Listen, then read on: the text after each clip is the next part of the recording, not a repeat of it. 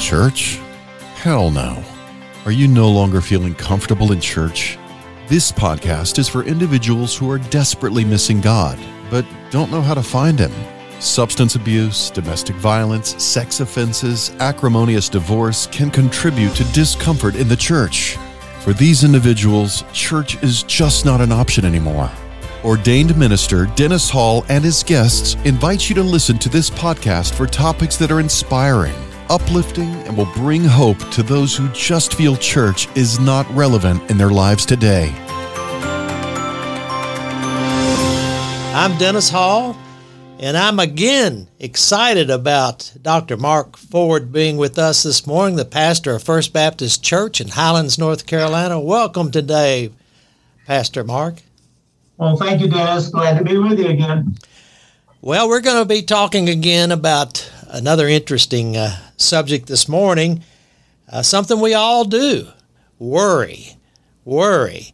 Where does it come from? I was just looking at some interesting uh, statistics from the Citizens Commission on Human Rights International that uh, tracks how many prescribed medications here in the United States are delivered for anxiety, worry, mood, depression. It's 77 million people are on prescribed medications. This doesn't even include the people out there that I run into that are buying medications for those kinds of things uh, illegally that are not prescribed medications. It's a staggering number. What do you think about that? Well, it, if anything, it speaks to the fact that there's a lot of people out there that don't have uh, the peace of God and peace with God. Well, I think that's right. You know, uh, we we certainly see in the Scripture uh, uh Jesus and the apostles talking about this whole issue uh, from a uh, a gospel and a a faith standpoint you know, it's a it's a very interesting situation that we have in our country. I, am really kind of even shocked about the um, advertisements that I see on TV advertising cannabis, cannabis products to deal with mood and anxiety, just openly advertised on our mainline channels. So yeah, yeah, there's uh, well, and of course, if it's not cannabis, it's alcohol, so it's something. Oh, sure. And uh, we seem to be, mankind, uh, I guess, all over the world, and I seem to think because of the uh, economic status of the United States, these substance abuse problems seem to be far more prevalent in our country than even around the world. Well, and I think that comes with industrialization too, and the globalization. I think that uh, we've just uh, garnered more reasons to be stressed and anxious upon ourselves. Right, exactly. You know, I uh, recently heard about a woman who uh, came for pastoral care complaining of constant anxiety, saying when she watched the news, she became afraid that the tragedy she was observing was somehow going to affect her family. When she heard about a new disease or or someone affected by sickness, uh, she began to worry about how that was going to impact uh, her family and friends. Uh, she began to find herself uh, fearing that uh, the catastrophic disasters that we see occurring on TV somehow might reach her. And she worried about the economy and the future for her job and her husband's job. She found herself constantly irritable with her children, uh, constantly too tired to enjoy an intimate relationship with her husband. She uh, said that she was constantly tired, worn out, too fried to enjoy her family, and that she felt like she was losing the people she loved, worrying about the vulnerability of her family. Now, I, got a feeling that you run into that sometimes in your ministry and I have too. And and this sort of just describes the average everyday person out there, uh, not somebody that we might look at who uh, really is uh, homeless, really is in some deep deep troubles, uh, really has lost all their friends and family, and really is suffering from disease. On and on. And this is just an average everyday person. This person we're talking about, you know, she may be on the verge of seeking uh, substance help. Mm-hmm. Yeah, I just heard somebody just yesterday. A gentleman spoke to me, uh, and he he told me his wife watches the news constantly, and he says he refuses to. He said, "I won't watch any of it." And I, I got to thinking about it. Is that it's because um, you know he doesn't want to hear the bad news. He doesn't want to hear about all the stresses and the conflicts and the chaos in our world, and so he did, he kind of uses the I'm going to put my head in the sand approach to it. But on the other hand, I don't blame them because you can get rather inundated with it. I think the thing that makes it even harder is the fact that it's in our living rooms and therefore it's more intimate. It's on the screen, it's in front of you. It's not on the newspaper like it used to be, which gave more dissonance to the bad news. Now the bad news is live, immediate. I mean, it was like yesterday. We were right there watching the uh, the shooting in the school uh, in, uh, in Austin, Texas. And all of a sudden, we're sucked into that and we're made to feel a part of that stress and that anxiety, even though we're separated by hundreds of miles and know no one there. But still, we feel drawn into it. Right. Uh, yes. And, and, and, as we're drawn into it, uh, and let me just stop right here and say this. This is probably a good time to say this there really are serious anxiety disorders and serious uh, psychiatric depression disorders that should be treated by physicians. That's not what we're really talking about here this morning. Mm-hmm. Uh, mm-hmm. We're not trying to anal- analyze a particular person's situation, uh, but but all of us suffer from what we refer to as stress and anxiety, and mm-hmm. Uh, and, and and so we say does stress produce anxiety or does anxiety occur on its own? Yeah, I think they're different. Right. Uh, and I think, first of all, stress can have two different uh, aspects to it. Uh, you know, when we talk about stress, we're talking about the pressure exerted on something or the pull of something. That's the definition of it. We're fearing some harm or we have emotional mental strain. I can I believe that can be both good and negative. Uh, the negative is comes from assuming too much responsibility uh, or involvement in the circumstances, uh, and that's and we've got to remember the Bible tells us the Lord said He would not tempt us or try us beyond our ability in 1 Corinthians 10 13. Uh, so whatever stress we may feel, it can be good, but if it begins to translate into anxiety and depression, then we've taken on too much. We've allowed too much to be put on our plate, far beyond what the Lord wanted us to have. Uh, but there is good stress. I mean, uh, our Lord had stress in the Garden of Gethsemane for our sins.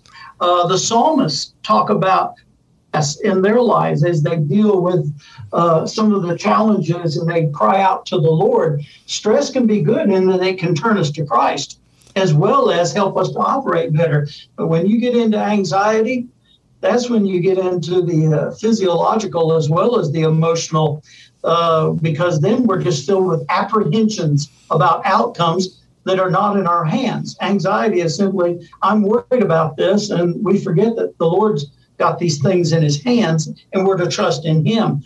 I guess what I'm saying, Dennis, is I believe that some people that enter into the realm of anxiety, especially Christians, is basically they've uh, lost their faith to a degree and uh, they're no longer trusting in the Lord, but they're they're trying to anticipate problems that they should be leaving in the hands of the Lord, especially when we had uh, Jesus said, "Let not your hearts be troubled." Right. You know, if without without a certain amount of stress, we wouldn't be motivated to deal right. with a lot of things. You said uh, earlier that uh, it's important in terms of our ability to operate in this life. I mean, simple things like.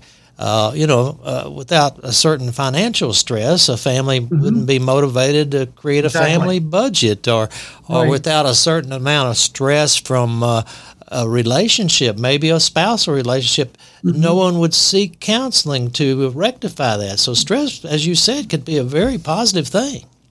I think it is, especially if you're on I eighty five going through Atlanta. uh, you just uh, you know you, you need a little bit of stress to keep you alert and to keep you motivated. And I believe the Lord wants us to carry some, some a, a degree of, of stress because it does keep us alert. And it also makes us wary. It's part of our protection against, for instance, the Satan as a roaring lion. I think that we need to be aware that we're at war, and so this that kind of stress can be good. Right, and you know, as human beings, uh, God created us in a way that we are vulnerable to loss mm-hmm. uh, and, and and insecurity about the things that we value, the things that we love. As human beings, that is our plight. That's mm-hmm. that's kind of who God created, a very insecure, high risk kind of creature on this earth. Mm-hmm. Well, you mentioned it a while ago, the concern that we should have. I mean, um, concern is a, is is about our interest. It's a bit of a disquiet uh, about the future welfare of ourselves and others. And I think that uh, Christians today ought to be having more and more concern, given the world we live in. But concern uh, is not anxiety. Concern is not worry. It is simply, uh, it's kind of like I, you know, when you talk about the loss we, we fear losing things. And in these economic times, I'm sure a lot of people are under stress, entering into anxiety because they're afraid they're about to lose everything in the markets or within this or that. And Proverbs, of course, tells us that God said little creatures, uh, they prepared for the winter. Well, what motivated them to do that? The concern for the winter. And so there's things that we we motivate ourselves these we have the wisdom and the spiritual insight to realize that things are happening those are gifts from the lord they may cause stress but they shouldn't create anxiety or worry because we know the lord is guiding us through these times and giving us wisdom and understanding that's right you know the, if we think about it the opposite of worry is being calm and content mm-hmm. uh, but I, I have to say did God really want us to just have a carefree life? No, no, no. That you know, there's a there's a term in theology they call it fideism. That's having faith in faith. In other words, I'm just going to believe the Lord, and everything will be okay, and I'm going to sit back and twiddle my thumbs, and everything's going to be okay. But the the Lord that you and I serve uh, would tell us that there's a calmness that we should have about us because we're trusting in the Lord. We're content. Paul said, "I've whatever state I find myself in, I'm content." Why is he content? Because well, he believes that the Lord is the one that's uh, in control of his life and his circumstances, and he has joy in the Lord.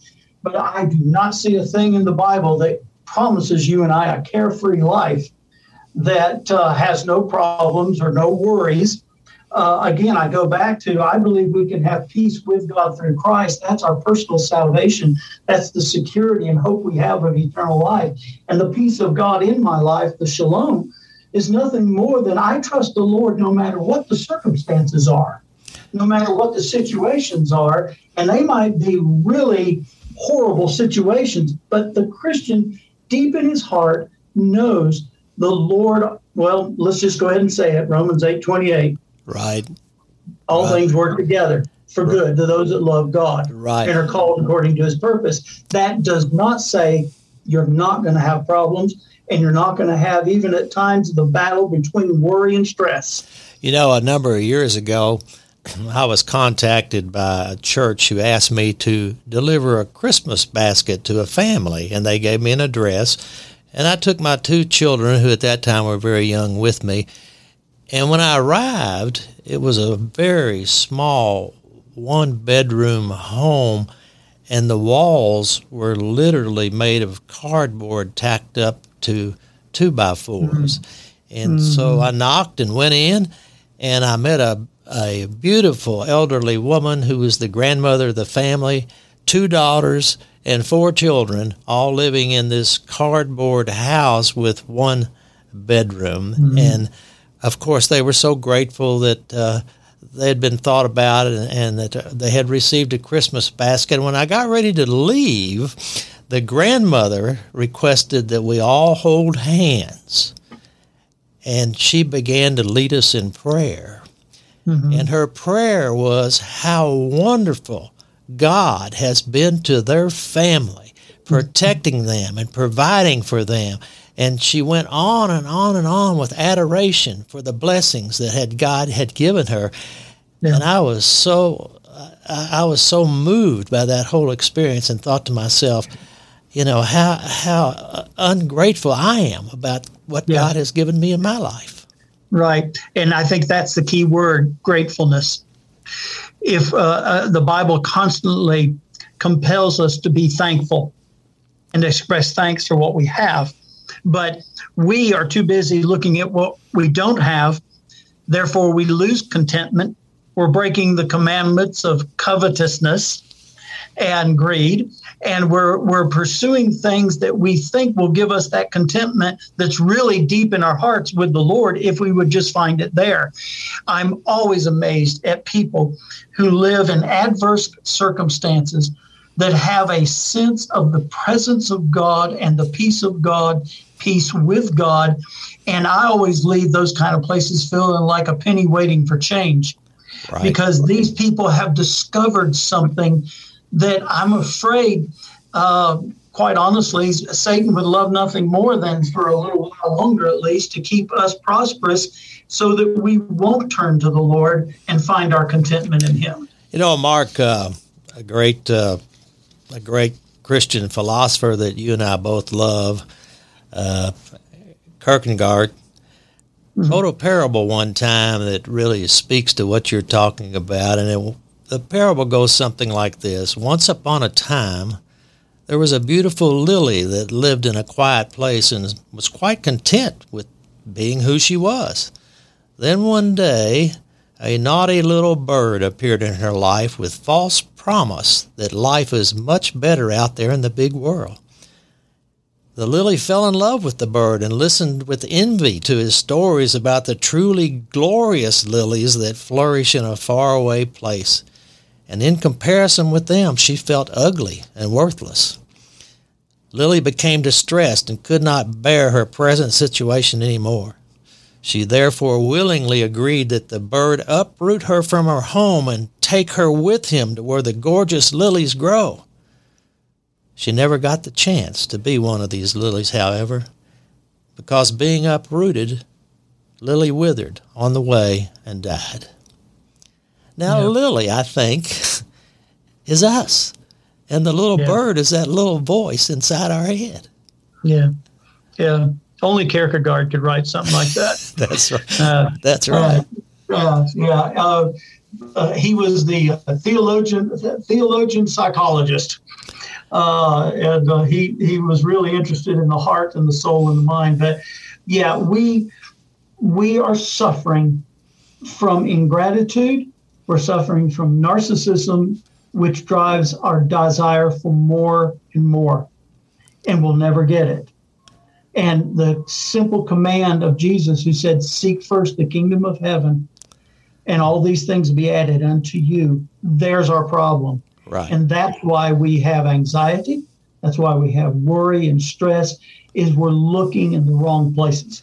That's right. I mean, this little parable uh, kind of portrays us, uh, and you know, the part of the source of our worry is we have this tendency to compare compare our situation with others. That there's mm-hmm. some better place, that the grass is greener on the other side, and that we all deserve that. Yeah, that seems to be part of our our problems. I know a lot of preachers like that. yes. Well, I think we're. We, I think we all fall victim to that. That's that's for sure. Yeah.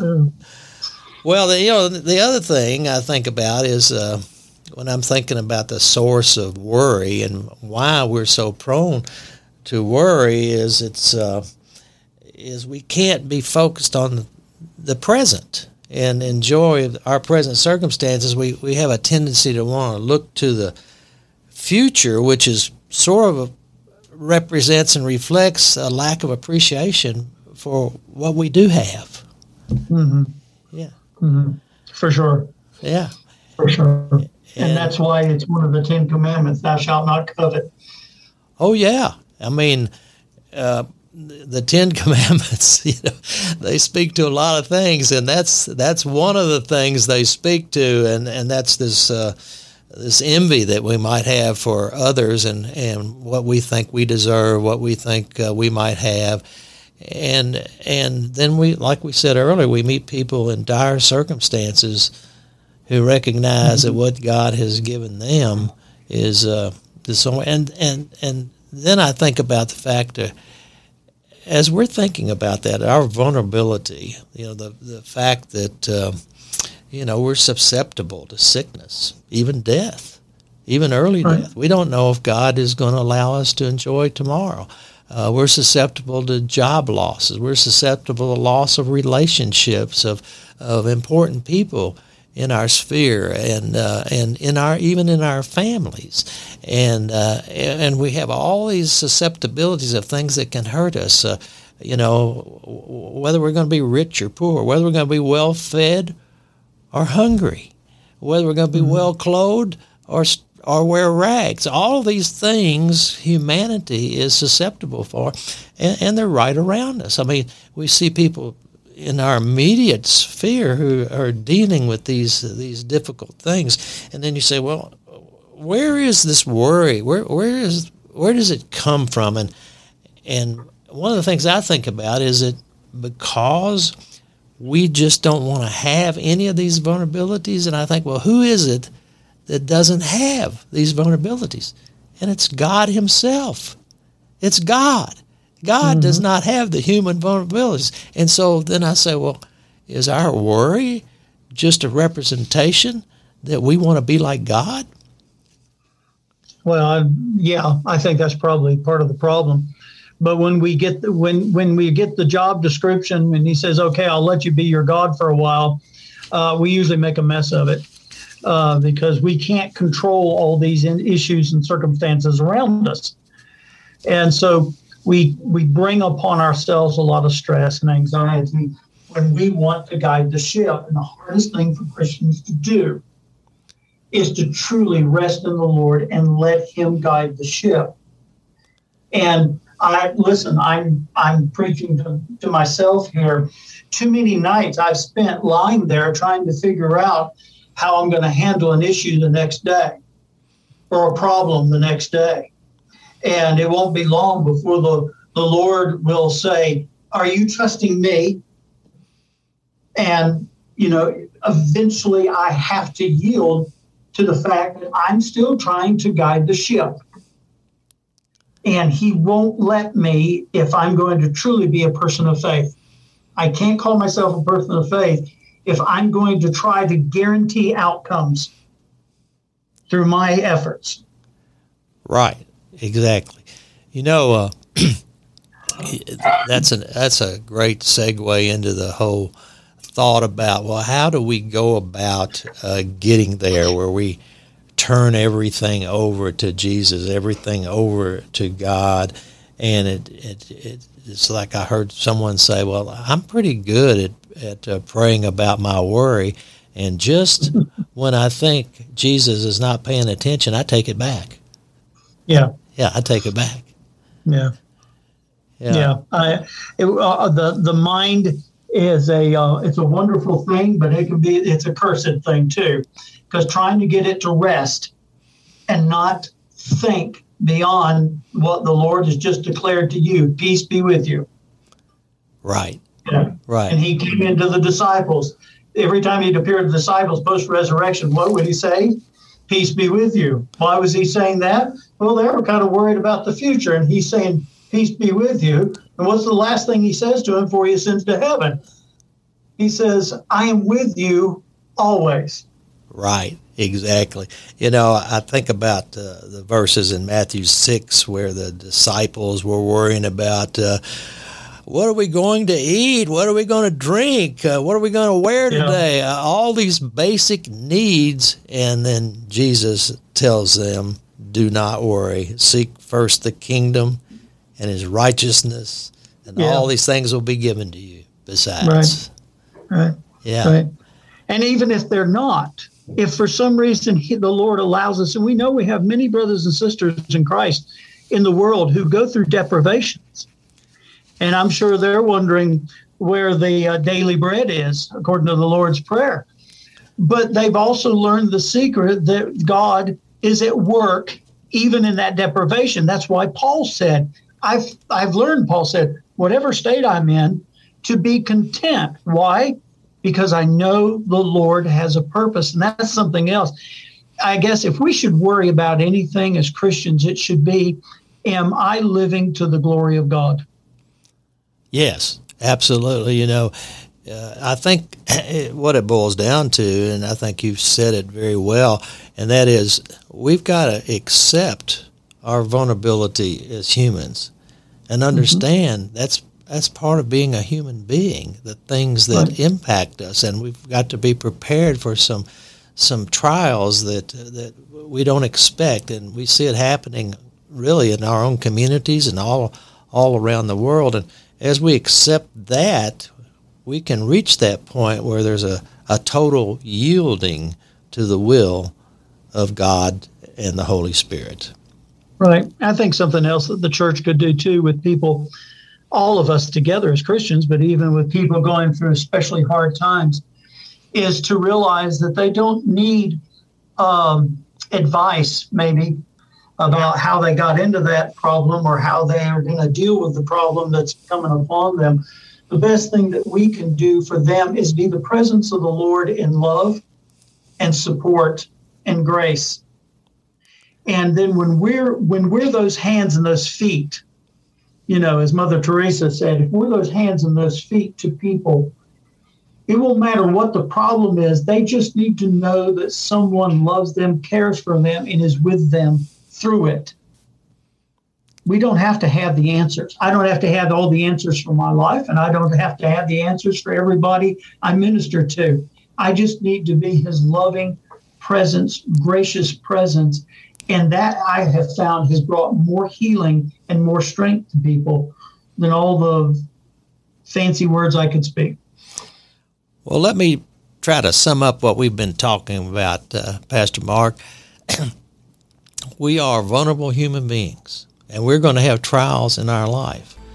But every step of the way, God is with us. He understands us, He knows what's going on, and He has prepared a place for us. All we have to do is grab His hand and follow Him. Right. God bless you, Pastor Mark, and yeah. thank you so much for being with us today. I look forward to having you on again.